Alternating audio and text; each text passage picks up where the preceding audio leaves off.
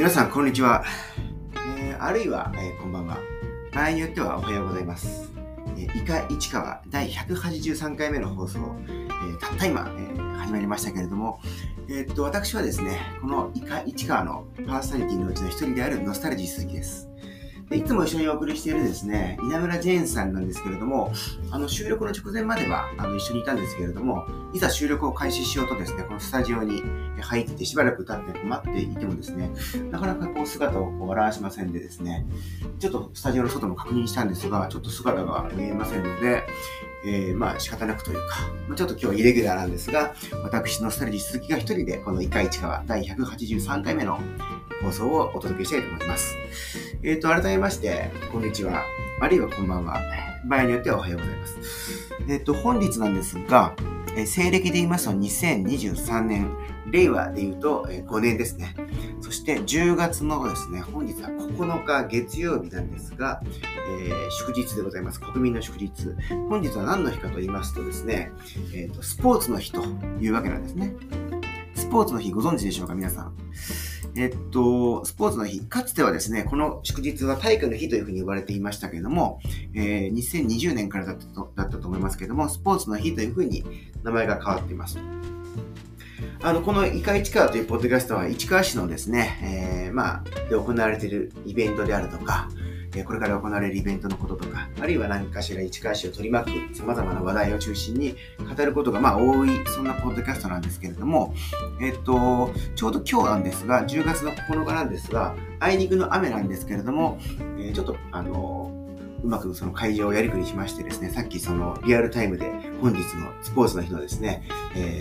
市川市公式 X 旧 Twitter の、投稿を見てみたところですね、本日第6回の市川スポーツフェスタというものが行われているということなんですね。このスポーツの日ということで、みんなでスポーツに楽しもうという、そんな趣旨だと思うんですけれども、雨が降ったんで、ちょっと当初とは予定が異なっているかもしれませんけれども、もともとはですね、プロチームとかトップアスリートによる講習会とか体験会なんかがいろいろと行われる予定になっていたということなんですね。ランニング、走る、誰でも早く走ることができるんですよということを、プロランニングコーチの青山剛さんという方、青山剛さん、剛さん、どちらかでしょうか。そういった方をお招きして、講習会を行うといったものとか、あとテニスのですね、全日本選手権等で大活躍されている男女の選手、あるいはソフトテニス、それからキッズエンジョイベースボールということで、こちらは子供を対象とした野球の、体験だと思うんですが、千葉ロッテマリーンズの、人たちが、プレイヤーたちがやってきて教えてくれるっていうのがあるみたいです。あるいは企画されていました。バスケットボール体験ではですね、船橋に本拠地を置く千葉ジェッツのアカデミーのコーチがやってくると。それからウォーキングサッカーのサッカークリニックというものではですね、元 J リーガーで元日本代表選手でもある佐藤優斗さんですね。こんな、かなり一流のですね、スポーツ経験者、あるいは現役の方などが登場されるということです。これが講習会。他にもいろんな、アメリカンフットボールのブルース・サンダースのですね、メンバーがやってきて、アメフトはやらないんですけど、それに代わるですね、子供たち向けにアレンジされたフラッグフットボールっていう、腰かなんかにつけたフラッグを取るというですね、そういう動きをするフットボールとか、あと千葉ジェッツの方のフリースローのチャレンジとか、太極拳とか様々な、他にもグランドゴルフとか、あといろいろフライングディスクとかですね、いろいろと企画されていたということで、スポーツの日ということで、市民に、市川市の方でも市民がスポーツに親しむというか楽しむイベントをプランニングされていたというわけですね。他の自治体でもいろいろと今日やってるかなと思うんですけれども、でもなんでじゃあこのスポーツの日という風になったのか、かつては体育の日だったけれどもということで、これざっとこれ、いろんなところに情報が出てますが、内閣府のウェブサイトのですね、国民の休日っていうようなコーナー、ページがありまして、この辺を見ているとですね、大体こんな経緯をたどってますよというのがありましたので、ちょっとお話をしてみますとですね、1966年のですね、国民の祝日に関する法律っていうものの改正によって、この時初めて体育の日というのが設けられましたということだったんです。で、当初は10月10日でした。で、なんで10月10日だったかということなんですけど、1961年に制定された法律があって、スポーツ、振興法というのがあって、10月の第1土曜日がスポーツの日というふうにされていたということ。実は今こと聞いていただいて分かったかもしれませんが、今、体育の日がどうして10月10日になったかという話をしているのに、体育の日が始まる前にですね、すでにスポーツの日というものが法律の中ではこう制定されていたんですね。それが祝日だったかどうかちょっと今確認ができないんですが、スポーツの日というものが自体は実はそういう言葉とともにその日があったということなんです。それから、1964年ですね、昭和39年ですけれども、東京オリンピックの閉会式ですか、閉会式が10月10日に行われましたということもあって、そんなことを踏まえて体育の日が10月10日になったということなんです。で、しばらくずっと10月10日でしたということなんですね。途中平成10年ということなんで1998年ですか。1998というと宇多田ヒカルさんとかをはじめとしてですね、MISIAさん、AIKOさん、浜崎あゆみさん、モーニング娘。さん、くるり、ゆず、鈴木亜美さん、などがデビューした年として知られる、J-POP におけるですね、かなりのその、顔ぶれが宇多田ヒカル世代というか、MISIA さんとかそういう人がデビューした年なんですね。椎名林檎さんとか、この年に法改正があって、体育の日はその2年後の2020年からは10月第2月曜日になりますよということになりました。多分確かハッピーマンデーとかいうですね、要は、月曜日をなるべく祝日を月曜日にして同日、で月曜日の祝日があるということで3連休を作ってですね、国民がその休みを連続して取れるような風にしようということで、ちょっとこの祝日を10月10日っていう風に日付で固定するんじゃなくて、10月の、第2月曜日っていう風に、10月10日あたりと。で、厳密には10日じゃない日もありますよということで、10月の第2月曜日を体育の日としましたというわけなんですね。で、実はというか、今日に至るまでですね、今日も実は10月第2月曜日なんですけれども、この日が祝日であるってことは変わってないんですけど、名称とそれから趣旨がですね、変わった、スポーツの日というふうに変わったのが、法改正が2018年にありまして、2020年からスポーツの日に名前が変わりましたと。東京オリンピックがあった年はですね、ちょっとイレギュラーで7月にそのスポーツの日があった時がありましたけど、原則10月第2月曜日がスポーツの日です。で、体育の日っていうのが、体育の日ももともと趣旨がですね、こう書いてましたね。スポーツに親しみ、健康な心身を培うということでした。なので、体育の日と言いながら、体育という言葉はそこの趣旨には書いてなくてですね、スポーツに親しもうということを趣旨に掲げていたんですね。で、これがこう名実ともに、つまり、実の意味ではもしかしたら体育の日はスポーツに親しむということが掲げられている、そのための祝日でしたけど、スポーツの日っていうふうに名前もこう変わったことでですね、趣旨がこうなりました。ちょっと聞いててくださいね。スポーツを楽しみ、他者を尊重する精神を培うとともに、健康で活力ある社会の実現を願う。というふうに趣旨が変わりました。後半の方、他者を尊重する云々とか、健康で活力ある社会の実現をっていうことについては、これまでそういうことがなかったわけじゃなくて、それをより強調しようということかなと思うんですが、言葉としてはわずかなんですが、変更した箇所はわずかですけど、意味合いとして結構大きかったなと思うのが、私が思っているのが、体育の日では、スポーツに親しみっていうのがありましたね。それが、スポーツの日では、スポーツを楽しみっていうふうに変わりました。親しむということと楽しむということは、楽しむということの中には親しむも含まれているかもしれませんが、親しむからといって楽しむとは限らないというか、楽しめるとは限らないと。親しもうとするということは、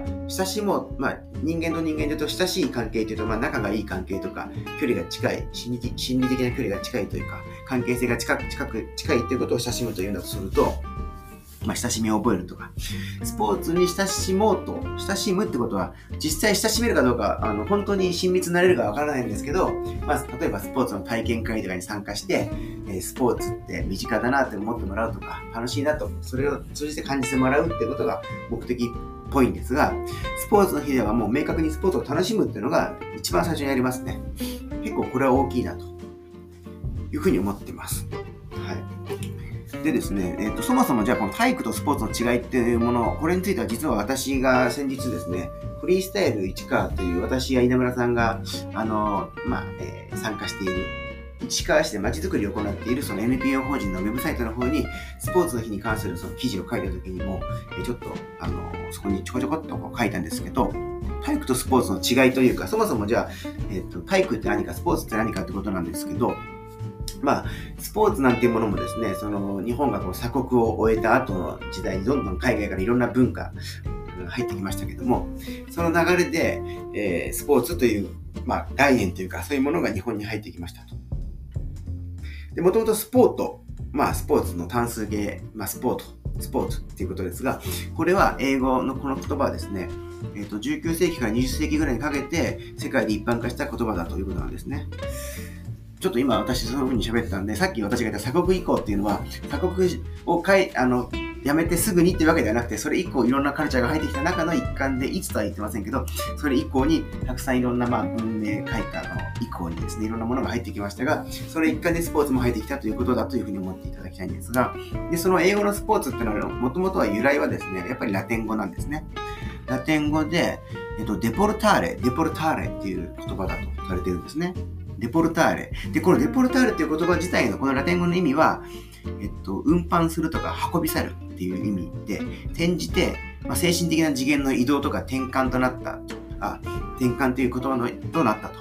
いうことです。だからもともとは物を運び去るとか運ぶということだったんですけど、その精神的な次元の移動、気分が変わるみたいな、気分を転換するとか、そんな意味になったみたいなんです。で、さらにそこからですね、これがすごく面白いのが、義務からの気分転換、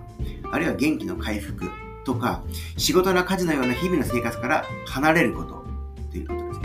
そこから去ること、それから気晴らしとか遊び、楽しみ、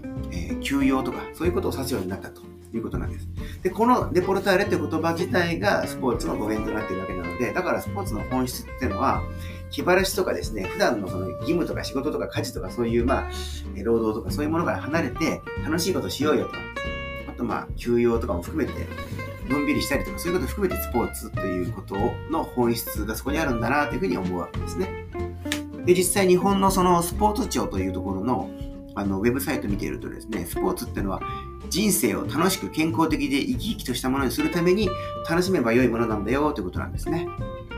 つまり誰かからこれやれって言われてやるものとかじゃないと。家事はちょっと違うかもしれませんが、学校のお勉強とかですね、仕事とか、会社の仕事とかは特にやれって言われたら、まあ仕方なくその命令に従ってやるってことはあるかもしれませんけど、そういうものから離れて、スポーツというのはまあそもそも自分がこう楽しく生きるために楽しめればいいものであると。誰もが自由に体を動かして、自由に観戦して楽しめるものであるべきなんだということも言っていますね。はい、観戦についてもそうであるということは、例えばプロスポーツを応援するときに応援団がいて、その人が決めたルールが、厳密なルールがあって、それに背いてですね、自分なりに好き勝手応援したら怒られたりして楽しい気分じゃなくなるということが、まあ現実問題あると思うんですけど、それはこのスポーツの本質という意味からは離れてるんじゃないかなと思うんですね。まあそのチームを勝利に導くための応援団というですね、ある種の組織みたいなものの規律というものを守るという意味では、その自由に応援することは許されざることかもしれませんけど、そもそもスポーツというものを楽しむために観客席が設けられていて、お金を払って見に来ているのに、好き勝手に応援しちゃいけないんだというのは、まあちょっとですね、本末転倒かなというふうにも思うわけですね。仕事とかでご命令されて、そういうの嫌だからスポーツ見に来て、まあ、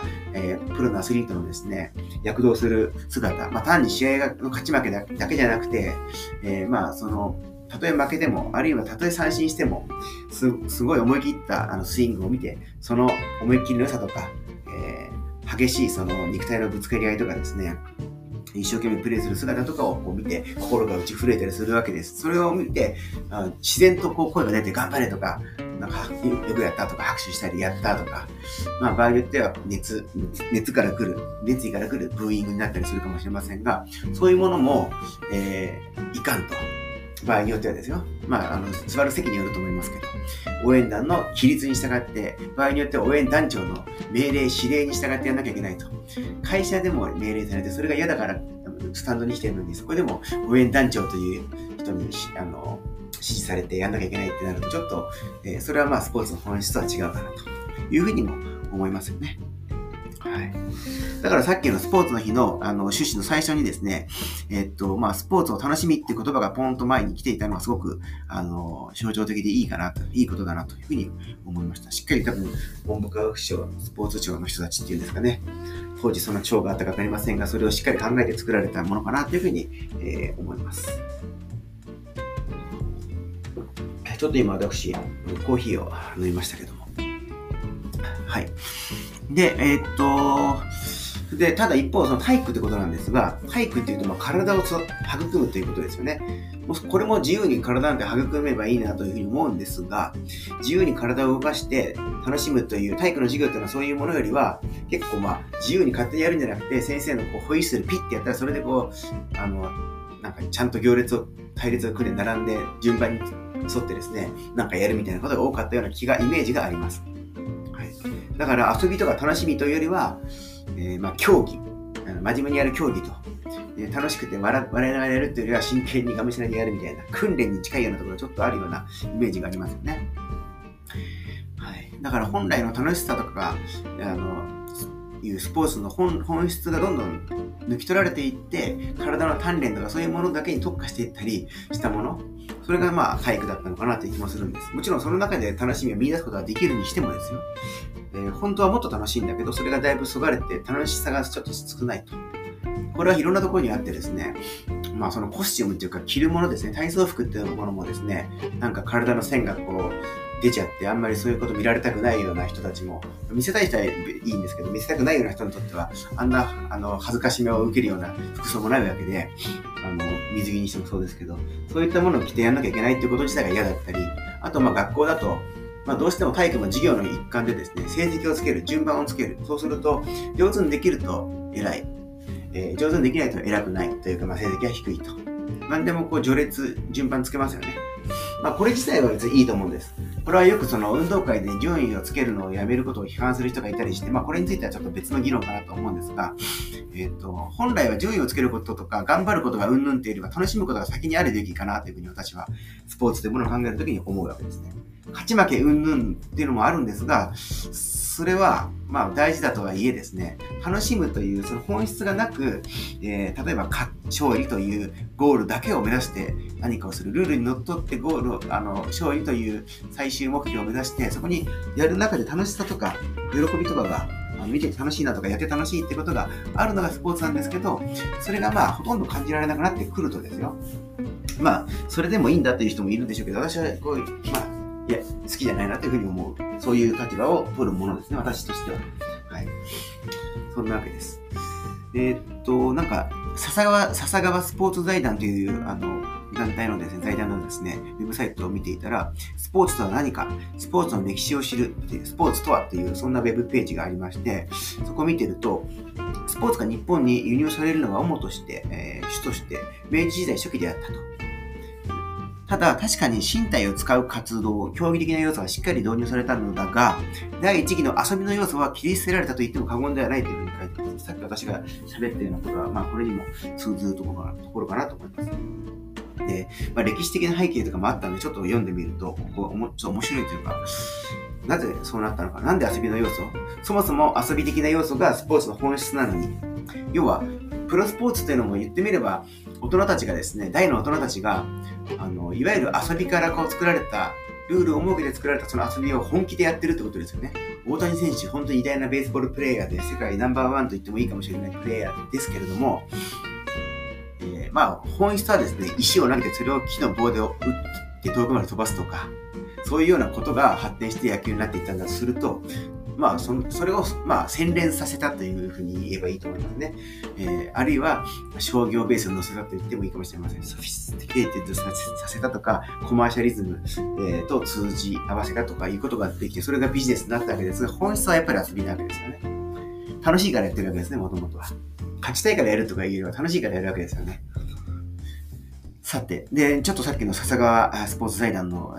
文章をちょっと引用続けますと、当時、戊辰戦争を経て武士の世を倒した文明開化の日本は、欧米列強と肩を並べるべく、近代国家建設に邁進していた。で、殖産興業、富国強兵をスローガンに掲げて、欧米に習い肩を並べていくことを夢見た。まさに、坂の上の雲の世界である。で、この後ちょっと私、強調したいところだったんですけど、輸入されたスポーツは楽しむよりも身体を鍛えることが主眼となった。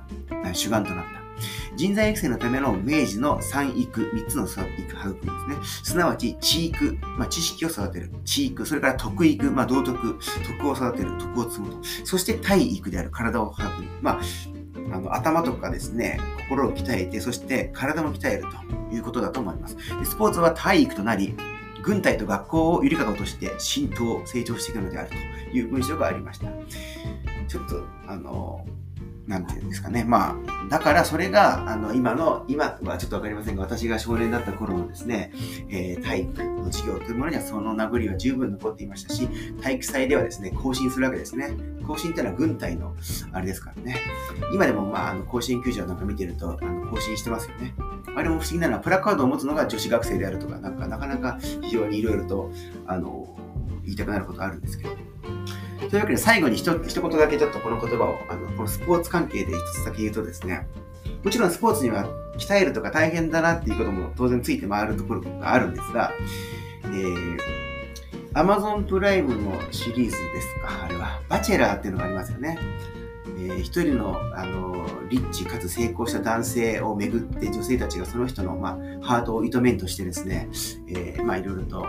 頑張るという話なんですが、その男女逆転版のバチェロレッテっていうのがありまして、そのバチェロレッテ役というか、バチェロレッテとして出演した初代バチェロレッテとして登場したですね、福田萌子さんという方がいらっしゃるんですが、この方がそのバチェロレッテの中で、この方スポーツなんとかっていう仕事もされてるんですけど、なのでスポーティーな人なんですね。で、参加してる男性陣にスポーツをこうやってもらって、きつくて根を上げそうな人たちに対してこう言うんですね。辛い時が成長する時だよ、レッツエンジョイっていうふうにこう、笑顔でこう、シャウトするんです。というわけで、この言葉はちょっと自分にも言い聞かせたいなと思います。ただ一方でですね、辛い時は逃げてもいいんじゃないかなっていう気もするんですよね。はい。楽しめればそれをエンジョイすればいいし、でも我慢して、やるものじゃないなと思ったら、人生のですね、これも貴重な体験だというふうに思うのもよし、我慢して忍耐するのもよし、でも、もう自分のね、大事な人生の時間って限られているので、もっと例えば自分の好きな人と過ごすとか、自分がやりたいことをやるとか、少なくとも今辛い、もうずっと我慢してやってきたけど、もうさすがに限界だから、もうこれはやめてですね、やってみたかったことを、多少ちょっとリスクもあるけど、それでもリスク以上にそれこそさっきの気晴らしとか、気持ちが解放されるとか、そういうこともあるんであれば、そういうことをした方がいいんじゃないかとも思っております。